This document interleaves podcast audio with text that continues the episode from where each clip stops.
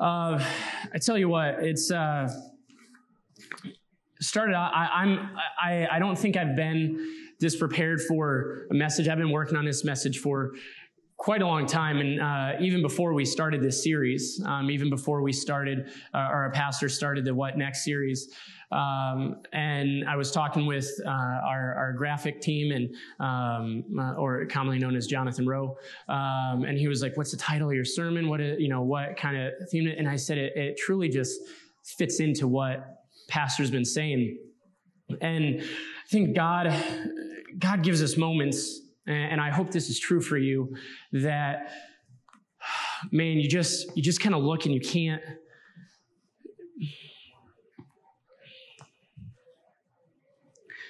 just at kind of a loss for words right now. And I have been for a couple days because I look around and I see what God is doing. And it's just, it's, it's rocking my world. For, for those of you that haven't been here for a while, what you don't know about our trunk or treat is we started this six years ago. I, I begged our pastor, said, let me do it. Let me, let me just start this out. Let me, I, I have a feeling this is, a, it's working for other churches. It's something. He said, yeah. And I, I talked with, I think it was Mike I mentioned. I said, do you remember six years ago we had, I think it was 12 cars and I had to design 11 of them because people just had no clue and it wasn't a bad thing. It was just new. Um, oh, no, my, to, I, I designed. Uh, it, there was a, let me say this there was a lot of sports going on with the cars um, uh, there uh, uh but um, we saw 50 people 50 people come through our parking lot was had no light the sensor that we had on there every like two minutes would go out um, and we left with what I thought people were going to be disappointed. We left with excitement. And I walked around last night, and I, I didn't, uh, I didn't get, uh, I did, I wasn't uh, kind of tied down to a, a, a table or a trunk or whatever we want to call it. But I had to walk around. And at 4:30, when I stepped out of these doors and I just looked, I'm like, come on how can you not see God's work? How can you not see God's hand over what he's doing here? Can you sit and grasp that 200 people that call themselves a local church of New Life in East Longmeadow, Massachusetts, reach 6,000 people for him? And then I didn't get any sleep last night. Uh, just whether it was my kid kicking and punching me, I'm getting some bad feedback. Um, whether my kid's punching me in the middle of the night or whether I was just on that kind of thank you, God, you're amazing kind of cloud nine. I, I, was like, oh man, tomorrow's tomorrow's a big day. I got a, a message saying that the uh, person that was to run music couldn't be there, uh, couldn't be here today. Her kids are sick, so we're praying for uh, for them. Um, and I was like, oh, uh oh. Um, and then I, I I looked up at the stage today and I thought back and I was like, man, remember a time when if I preached, I had to lead worship because I was the only one up here to lead worship. And I'm not up here saying, look at what I do, look at what I do. But man, that was some awesome worship today. And, and anytime I tried to sing a word, I just looked at what God's doing. Someone's phone's up there, I think. And I look out and I'm just humbled. Like our pastor said, I'm just humbled as I look at, you know, you know who let our, you know who let our kids worship this morning? Two teenagers. One that's come through our kids' ministry. How can we not see what God is doing here? How can we not get excited? How can you not want more? How can we and, and we'll talk about this today, but how can we become so self-involved as Christians or as humans that we lose sight of what God is doing? I'm taken back because I look and I say, I'm so, I'm so unworthy of what God is doing through me as an individual. He's given me two, uh, uh, an amazing, beautiful wife that shares me 1,000%. I don't think I've seen my family for more than maybe 10 hours this week. And I come home and she smiles when she sees me. My kid looks at me and makes himself burp. I don't know what that means, but it, it, it can't be all that bad because he does it to everybody. Self taught. I look at my little brand new baby girl and I'm just overwhelmed. And then I get to come down to a church that just trusts me with their with their kids and their teens and and the music and uh, trust me for being me, I guess. And I'm just humbled and I look and I say, man, how can that not be infectious? How can our lives not show and exude what Jesus wants us to be?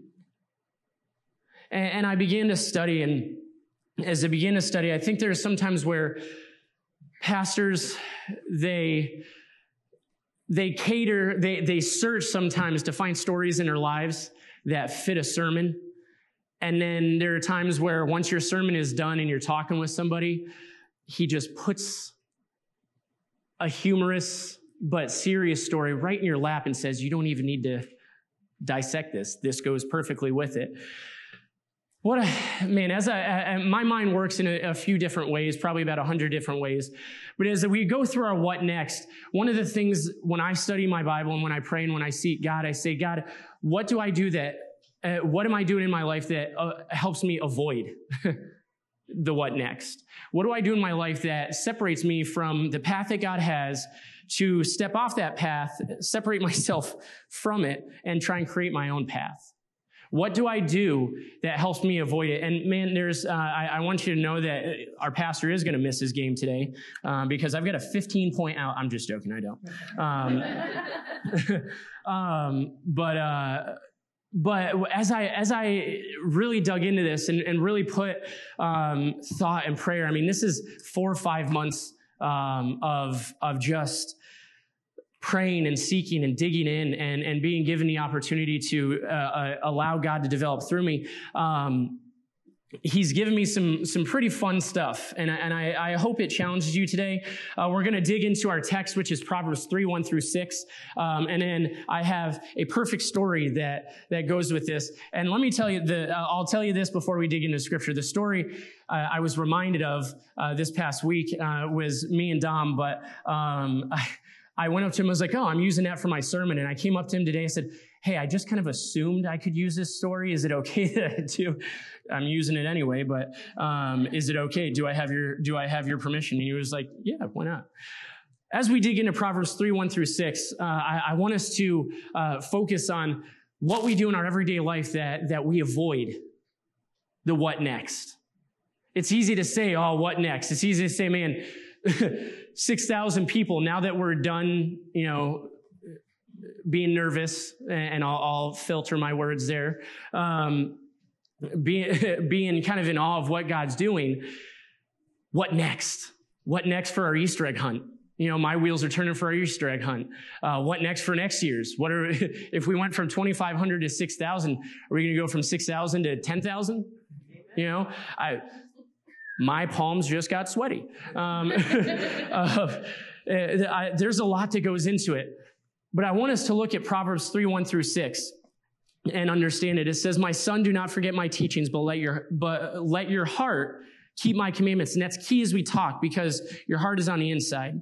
For they will bring you many days of full life and, and well being. Never let loyalty and faithfulness leave you. Tie them around your neck, write them on a tablet, uh, write them on the tablet of your heart.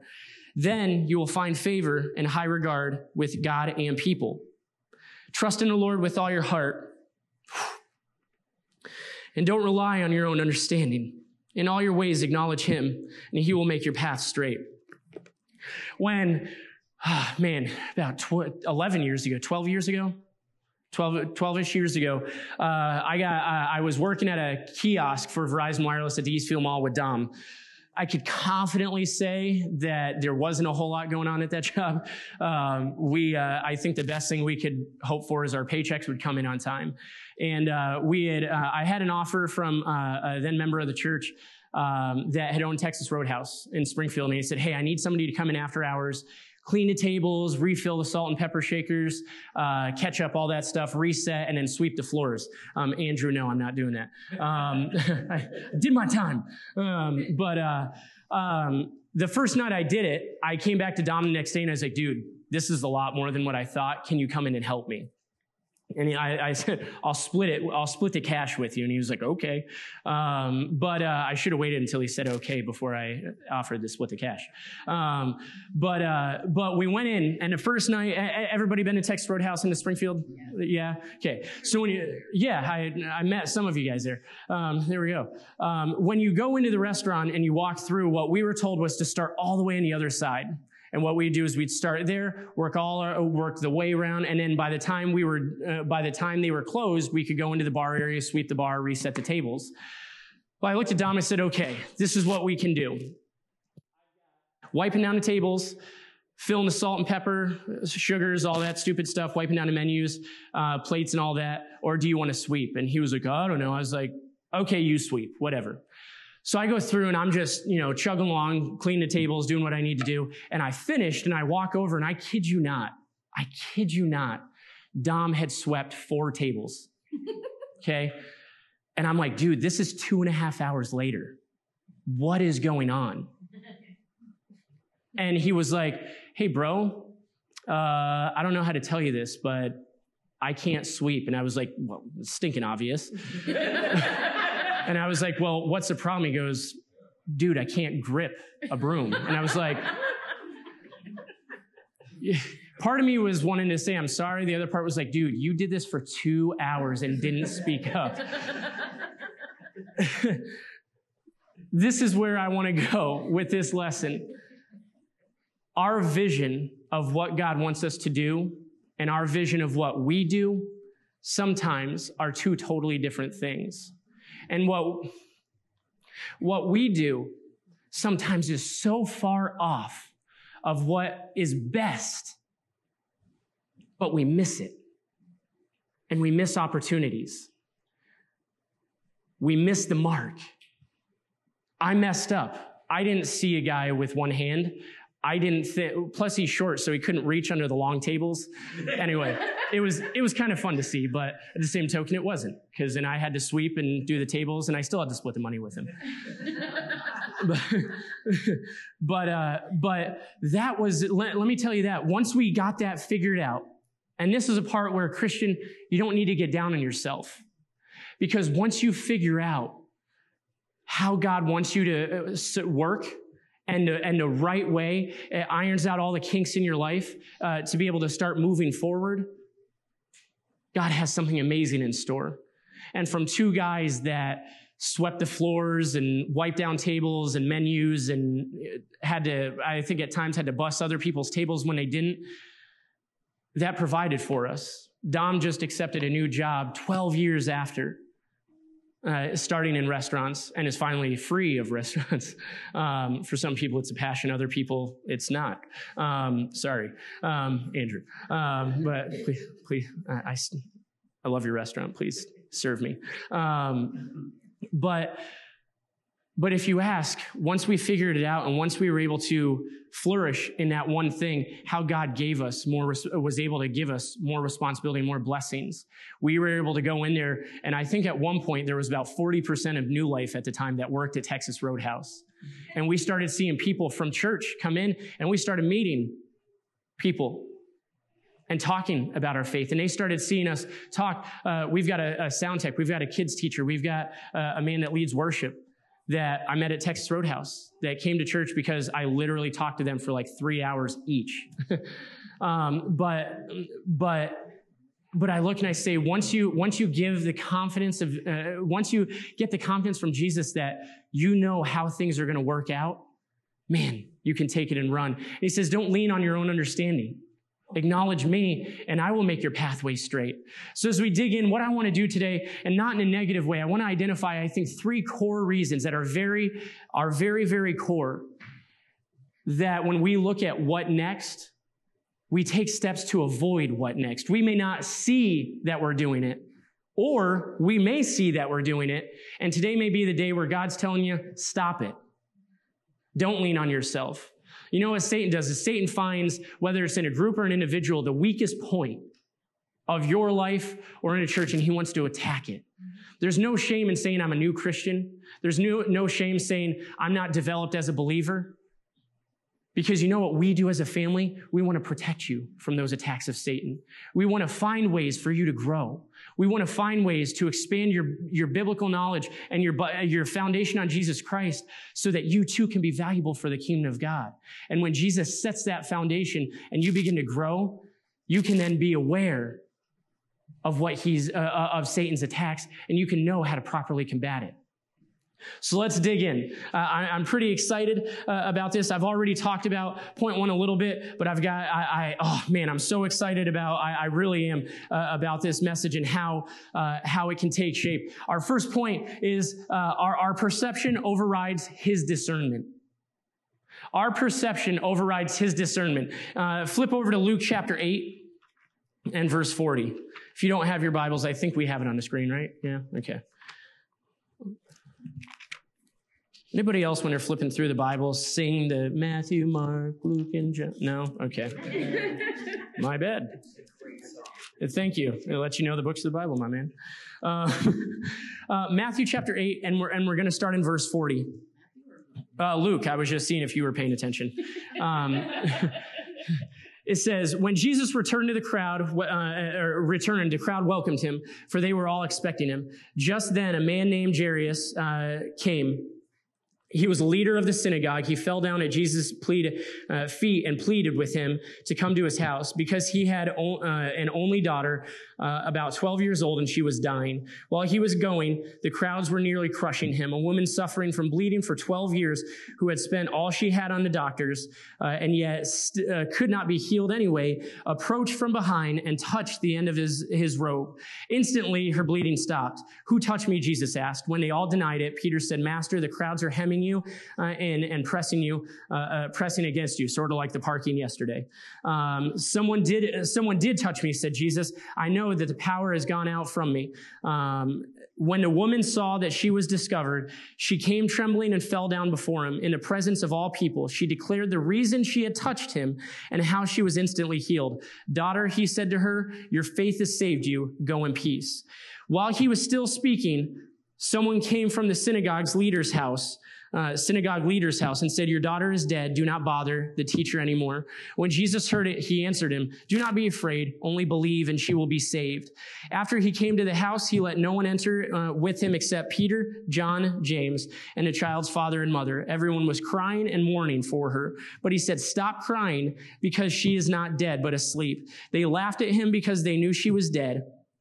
So he took her up by the hand and called out, Child, get up. Her spirit returned to her, and she got up at once, then gave her orders uh, that she should be given something to eat, and her parents were astounded, but instructed them to tell no one what had happened. Our perception sometimes says this My situation in front of me is just the way it is. God's discernment says, Shut your mouth. I want to show you great and mighty things which you can't even comprehend. What we saw was Jesus being summoned to, uh, to a house to heal, heal someone. Hey, my daughter's sick. I see you doing all these miracles. And, and at the moment that she died, everybody said, you know what? Don't worry about it. Don't, don't bother anymore. And Jesus said, shut up. I haven't gone to the house yet. Seriously. Let, let's speak, let's speak boldly about it. He said, why are you speaking for me? I didn't give you permission to do that. What, what he then did was walk in and say, Hey, because they don't believe, I don't need them right now. Sometimes in our lives, God wants, man, God wants you to do this. He wants you to ignore those people that are trying to give you ungodly advice and, and just shut up and focus on Him. I know I've used uh, those two words probably four times already, but I think it's so obvious and I hope it grabs your attention because sometimes what we do is we go and say, Hey, I'm having problems. You know, uh, Tanya, you're, you're Puerto Rican. Um, I work at Comcast. Um, I get yelled at quite a bit. And in Spanish, I hear um, a version of this, El Gringo Diablo. Okay. that means I am the white devil. Okay. No joke. I get called it probably weekly from people because they don't pay their cable bill. They don't do this. If I, if I need, if I pray, sorry, I just spit on you. Um, but if I pray and I say, God, I need a better way to more compassionately reach these people and get them to, to not have confrontation. Would it be easy for me to go to my dad who's whiter than I am? I'm just joking. I'm, it's not really, but, um, or, or would it say, hey, I need to find somebody who's ingrained in that culture to say, hey, how can I relate to them? How can I find that way? And pray and say, God, I know that on my own, I can't figure this out. On my own, it's going to take this guy all night to sweep up some peanuts off the floor. But on a real, what we have, what, instead of saying, oh, I'm done, after one table, he truly could have dropped, dropped the broom and said, I can't do this. But instead, what he did was say, we got to find a solution. If we're going to work as a team, we've got to find a solution. What God is saying in your life here is He's saying, don't listen to everybody. You may have a stronghold that people say, hey, I can't use. I don't know what your past is. I don't know what your history is, whether it's drugs, whether it's divorce, whether it's doubt, whether it's insecurity, whether it's a fear of just talking to people. Whatever it is, know that those people that say, oh, you could never lead worship, or you could never, you could never, you're not good with computers or a soundboard, you've never used a soundboard in your life, you couldn't, you, you couldn't possibly learn how to run that board. You could never open your own restaurant. You can never run your own church. You can never run a Bible study after you retire and your son takes over your church and changes the philosophy uh, uh, of ministry. If we listen to our own understanding, if we listen to our own thoughts, then we miss what God has in store. We miss the miracles that He wants to show us.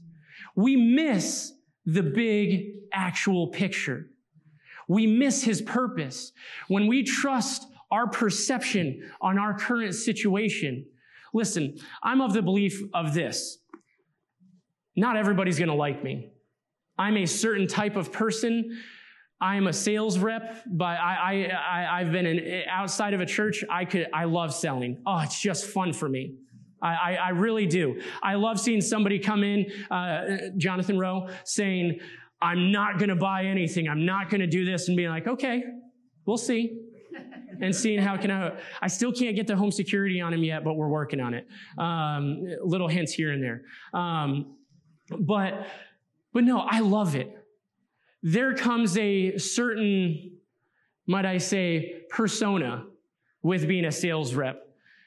I can be a little bit more bold with people at times. There, there's an A word called arrogance that sometimes comes across that I have to pray about. huh? Yeah.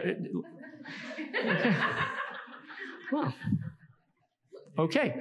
Um, uh, you're right. I don't know, but uh, but if my perception is saying that God couldn't use that and God couldn't shape my attitude and my personality and my heart to reach anybody, one of the most uh, one of, and and to to to make this personal I sometimes I get I, I, get frustrated with myself. Don't worry, if I annoy you, I guarantee you I annoy myself a lot more.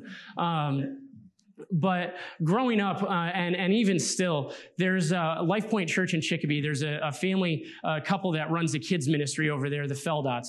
They're like they're. I, I, think they may even be older than my grandparents, which is hard to perceive. But um, uh, no? Okay. Um, but, uh, but they, uh, Nancy uh, Feldout was one of my kids' teachers growing up. This woman had all the patience in the world. They used to give clothespins out. And if you had your clothespins at the end of class, uh, I can see my Aunt Donna smirking at this one a little bit. Then you got a snack or a prize or whatever. I ne- let me just, I never got snacks or prizes. I'll just say that. And most of the time I didn't even end up in class. I was outside in the hallway. I, you know, she had patience with me. She invested in me. One of the coolest messages I got in Facebook was last week, and I talked about, I was just kind of blown away. Uh, I speak at Pioneer Valley, which is where Nancy Feldout works, and she said, "Hey, I've got this troubled kid in my uh, in, in, my class that uh, needs a mentor, and I was hoping that you you were the first person that popped into my mind, and I was hoping that you would reach." And and I mean, she goes to a church of what? They're running 15, 12, 1200, something like that now. She's got she's got all the guys in the world to be able to help. And she reached out to me and i said thank you so much. I just need to pray and make sure that this is what god god's blessing would be on this situation. And she goes that's why i messaged you it's hard for me not to get emotional about this because I, I feel like su- such a failure at times. I feel like personally in my life, and I'm just going to be transparent that my perception of things overrides God's discernment at times. That I'm more of a you know, gunslinger uh, when, when it comes to reacting or to speaking up. And she said, I feel like you could have an impact on this kid because you're just straightforward with him. She said, I see the way you are. And again, I'm not saying this brag. This, this is a, she, she asked me to mentor the kid. And she asked me to meet with him, meet with the mom. And I was just like, thank you so much. And she goes, no, thank you. Thank you for what you represent. Thank you for being that hyper kid I could kick out of class that I can now see how God is using.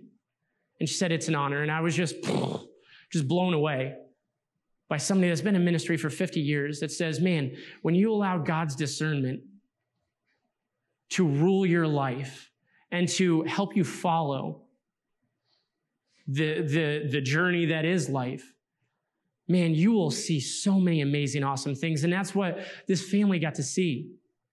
This family got to see this. The perception, their perception was twofold. One, the crowd was watching and, and thought it was a waste of time. And two, the little girl that was desperate for help. Sometimes God has to reach in and heal us. And when others around look at us, uh, or our life, they don't see him being, uh, being able to do anything. That's when Jesus looks at the room and clears it out for you. That's when Jesus gives you some alone time with him. Everybody need alone time with Jesus every now and again? Yeah. Because when you're dealing with God and when you walk with him, he doesn't need others to see what's going on sometimes. He needs to be, he needs to be just with you. The kicker is others will always want to know what's going on. Outside that room, I can guarantee you there were people that heard some pattering, uh, you know, pittery, pittery, pattery feet running, trying to look underneath the door or trying to put their ear up against the door to see, see what was going on. But sometimes he just needs to be alone. Psalm 51:10 says this, create in me a clean heart, O God, and restore a right spirit within me. We need to understand this. When, when David spoke that, uh, said, "Create in me a clean heart and restore a right spirit." He didn't. He didn't say it to show others. He knew what needed to get done. He knew what what he needed. When what we do every day with our perception is we allow God to restore what others see.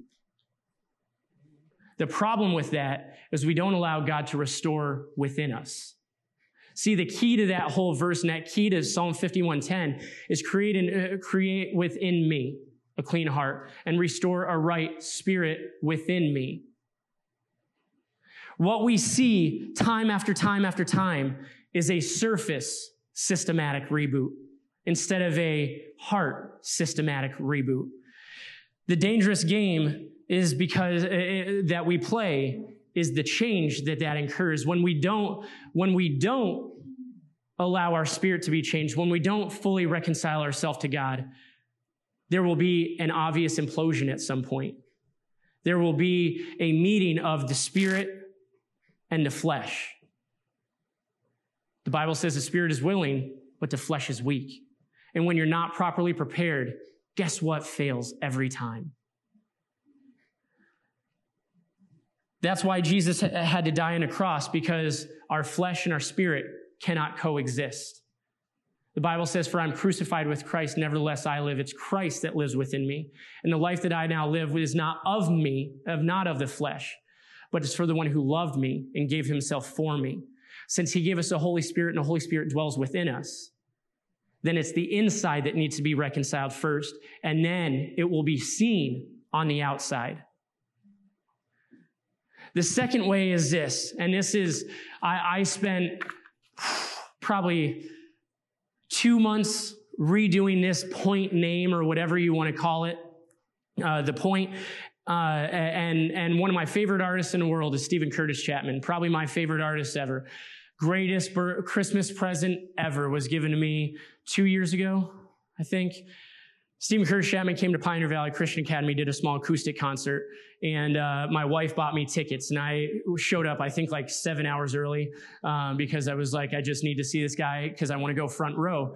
It was, uh, I was, I think I went into Barb's classroom and I raided her snack closet. It was great.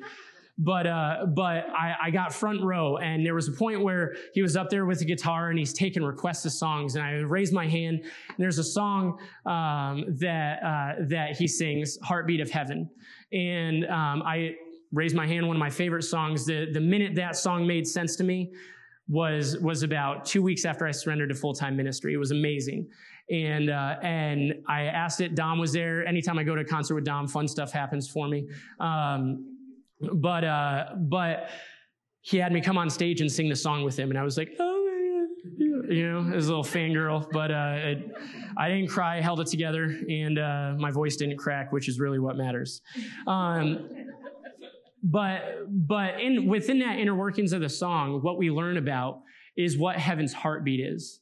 And, and the first verse of the song says, "I pulled up to a soft sign and I saw him standing there, and a cardboard sign said he was hungry."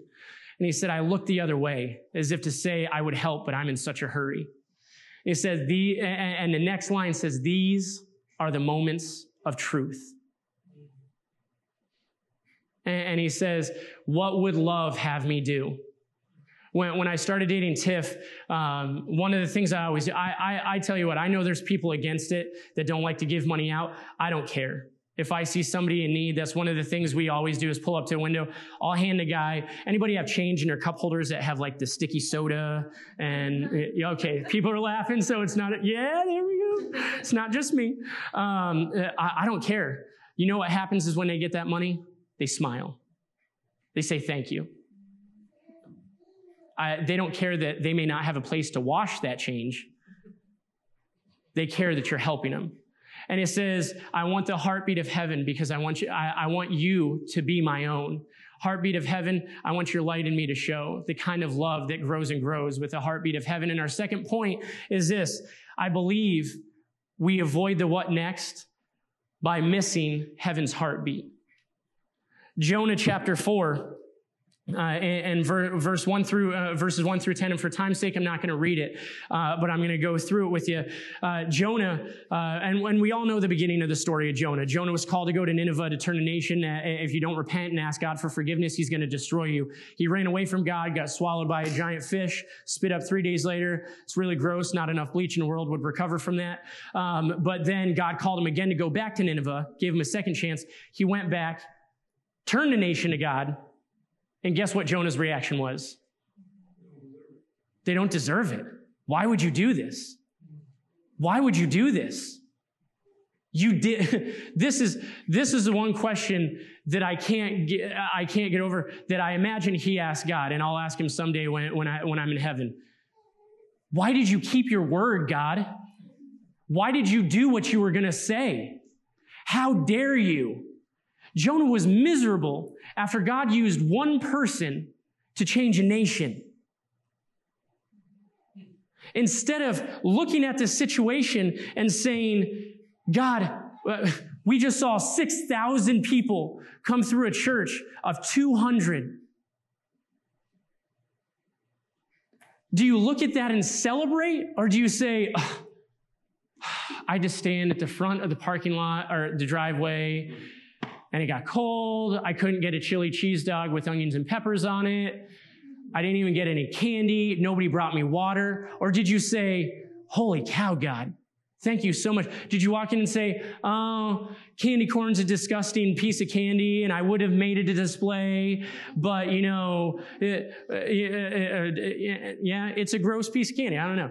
But, but, or do, what we do is when God is in the middle of doing something great, we nitpick we look and say, I don't like the way, I don't like the way that person came in, or I don't like the way that person looks, or I don't like that person's idea, or that person won't do it exactly as I said. So I'm going to complain rather than look and say, what is God doing through you? Jonah had the opportunity to look and say, not one opportunity, two, to look and say, wow, God, holy cow, you want to use me? You don't even want to put a team behind me? To change a nation? Wow. And then you kept your word? God, thank you for showing me that you can do great and mighty things that I can't comprehend. What we do to avoid the what next and what next do you want from me, God, is we say, eh, I don't like his beard. I don't like the fact that this guy comes in and wears a hat to church. That's disrespectful. Oh, hi, Brian. Uh, you know what? People that don't have good vision and have to wear glasses really gross me out. I don't think they can be used by God because I see better than them. But, but as small and as nitpicky as we get, do you see how that builds? That may not be that for you, but if you see a young person come in and they're wearing the holes in their jeans, or uh, a worship leader is wearing a baseball jersey and sometimes a hat to cover up the ever growing bald spot um, and a weird shaped head, do you look at him and say, I'm not worshiping today? Forget that. I'm just gonna, I'm just gonna, no. God, instead of looking and saying, look at what God is doing. Look how God is growing. Do you look at the version of a Bible somebody reads out of and says, You're not a real Christian? Do you look at somebody with tattoos and say, you, you're, you're sinning, apparently forever, but.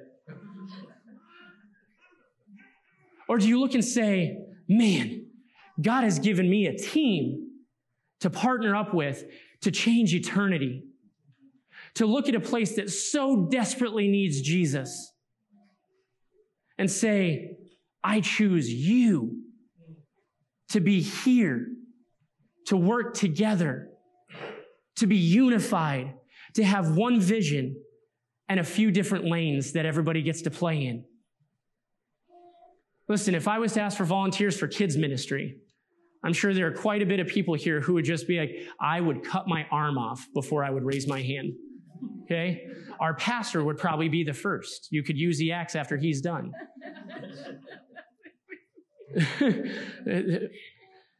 you know what? I feel so unequipped to be the pastor sometimes of student ministries because of that ministry. Out of any ministry that I've ever been tasked with, that is hands down the most intimidating ministry to it, to me. But one of my roommates has been working with kids for 45 years. My grandmother. We're roomies. You know who I can go to for advice and say, hey, listen, and I'm gonna, I'm gonna use pretty bold language here, so prepare yourself. Hey, Nana, I suck at working with kids. Can you please work with them so I don't have, no, can you show me how to do? Can you help me keep organized? I'm about, I have a lot of I, big ideas, I could say. I could come to the pastor and say, hey, you know, let's, let's do this, this, and this. And he's like, okay, organize it. And you know, the first two calls I make, this beautiful woman right over here. Actually, I don't have to call her anymore because we live together because we're married. And then somebody that's worked for me for about 10 years, worked in my ministry for about 10 years. And then the, the woman that helps put our trunk or treat together, I can say, hey, guys, listen. They're like, what's your idea? What do we need to organize? I'm like, okay. I, didn't, I don't even have to ask at this point. God gives us a team to be successful.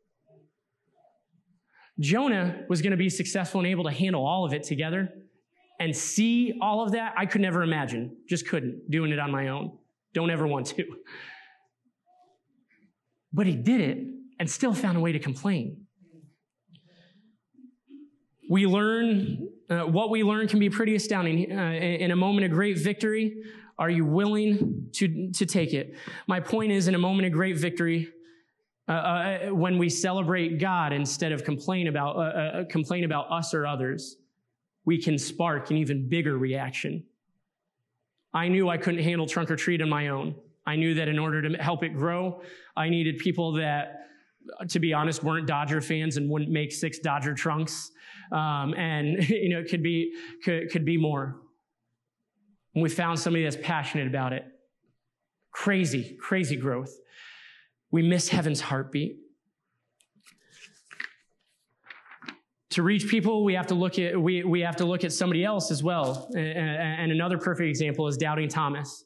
Doubting Thomas was one that when Jesus uh, had raised from the dead and had met the disciples uh, in John chapter, I have it, I, I believe I have it, it's John chapter 20, 19 through 29, if you want to look it up separately. He looked, Jesus met with the disciples in a room, filled them and the room with the Holy Spirit. Doubting Thomas missed that meeting. He didn't get to see Jesus face to face. And when he walked in, Jesus gave him an opportunity to feel the presence of the Holy Spirit, just like Jesus gives us the presence of the Holy Spirit to feel what's going on. You ever felt Jesus, t- uh, you ever felt a little tug on your heart or a little ball of tear while, during worship? That's God trying to tug on your heart. That's the Holy Spirit working saying, surrender, surrender, give a little bit more. I want to speak to you today. I have something I want to tell you. What, what Thomas said was, nah, I'm not going to trust that. I've got to see the nail prints in his hand and I've got to be able to touch his side. He was like, that isn't for me. I, I, I'm not, I, I'm not there yet. That's what we do. If you miss trunk or treat, you'd be like, uh, 6,000 people. That is what it is. Or is it is what it is? Just because you didn't see it doesn't mean you can't celebrate, Christian. Just because you didn't invite that person to church that got saved doesn't mean you can't celebrate. Just because you see that kid, I got a message and I'm blanking on it 100%. It says a, t- a kid sat in their ministry, uh, sat at home and asked Jesus into their heart this week. Completely blanking on who told me that because that's what I do. Was hoping a person be in the room, but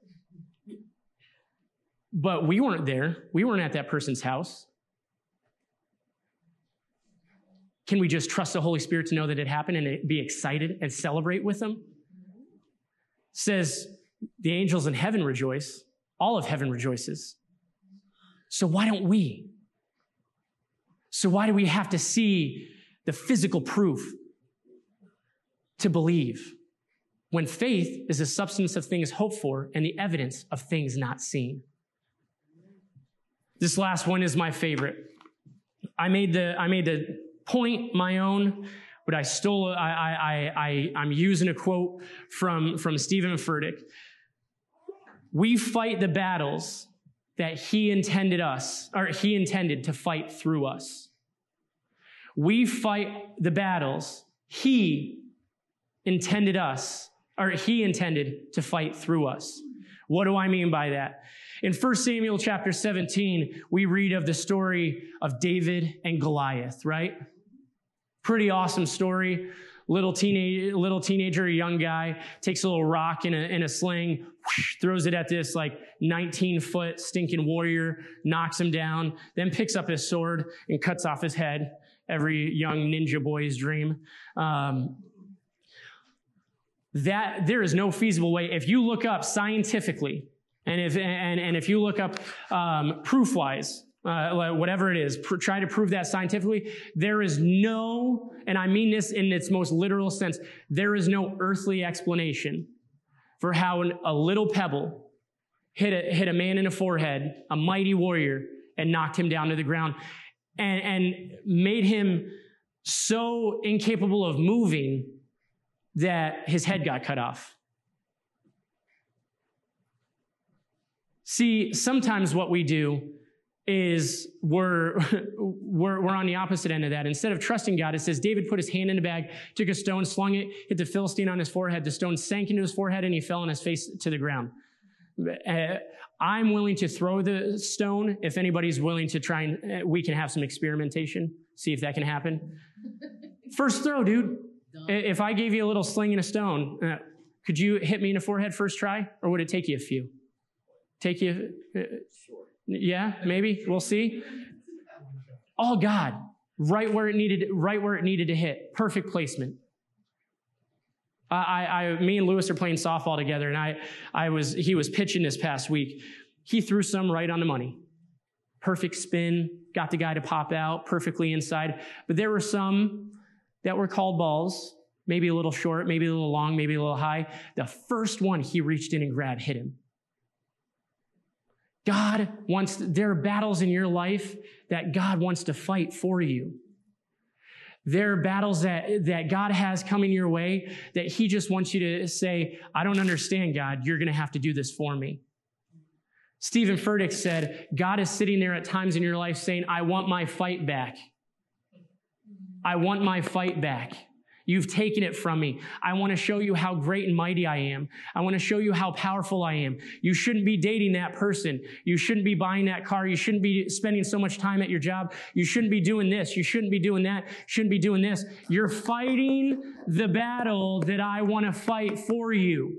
Stop. Let me fight it. Dig into your Bible, gain confidence that He that has started a good at work in you will complete it. There are some things that He will give you the power to overcome, but there are also some that He will give you the power to say, I yield my spirit and my body to you. Take this from me and fight it. The Battle of Jericho. There is no earthly explanation for some people walking around a city and without touching it, the walls come, come tumbling down, as the song says. It's a hand motion. There's a song that says, This is how I fight my battles, but that Michael W. Smith sings. Could you honestly, in this moment here, whether you're with us or whether you're, you're live, could you say that I fight my battles by turning it over to God? Or the majority of time, I fight my battles by getting in my own way and then running to God when I realize I've made a mess of it? Christian, it's time to stop. Do you get the, the do you get what happens when you cause dysfunction in your walk with God. People die and go to hell. That's the bottom line to me. I don't care if I'm ever famous. I'm not the best singer. I will never, no chairs on The Voice would ever turn around for me unless they're blind and deaf. Okay? I can promise you that. But you know what? I have yielded my spirit and my life to God to say, if this is what you require of me, then I will do it. I pray that others will come and do it more loudly than I will, but, uh, and so do you, but, but uh, when we fight our battles our way, God is saying, do you not see what you're stopping from happening?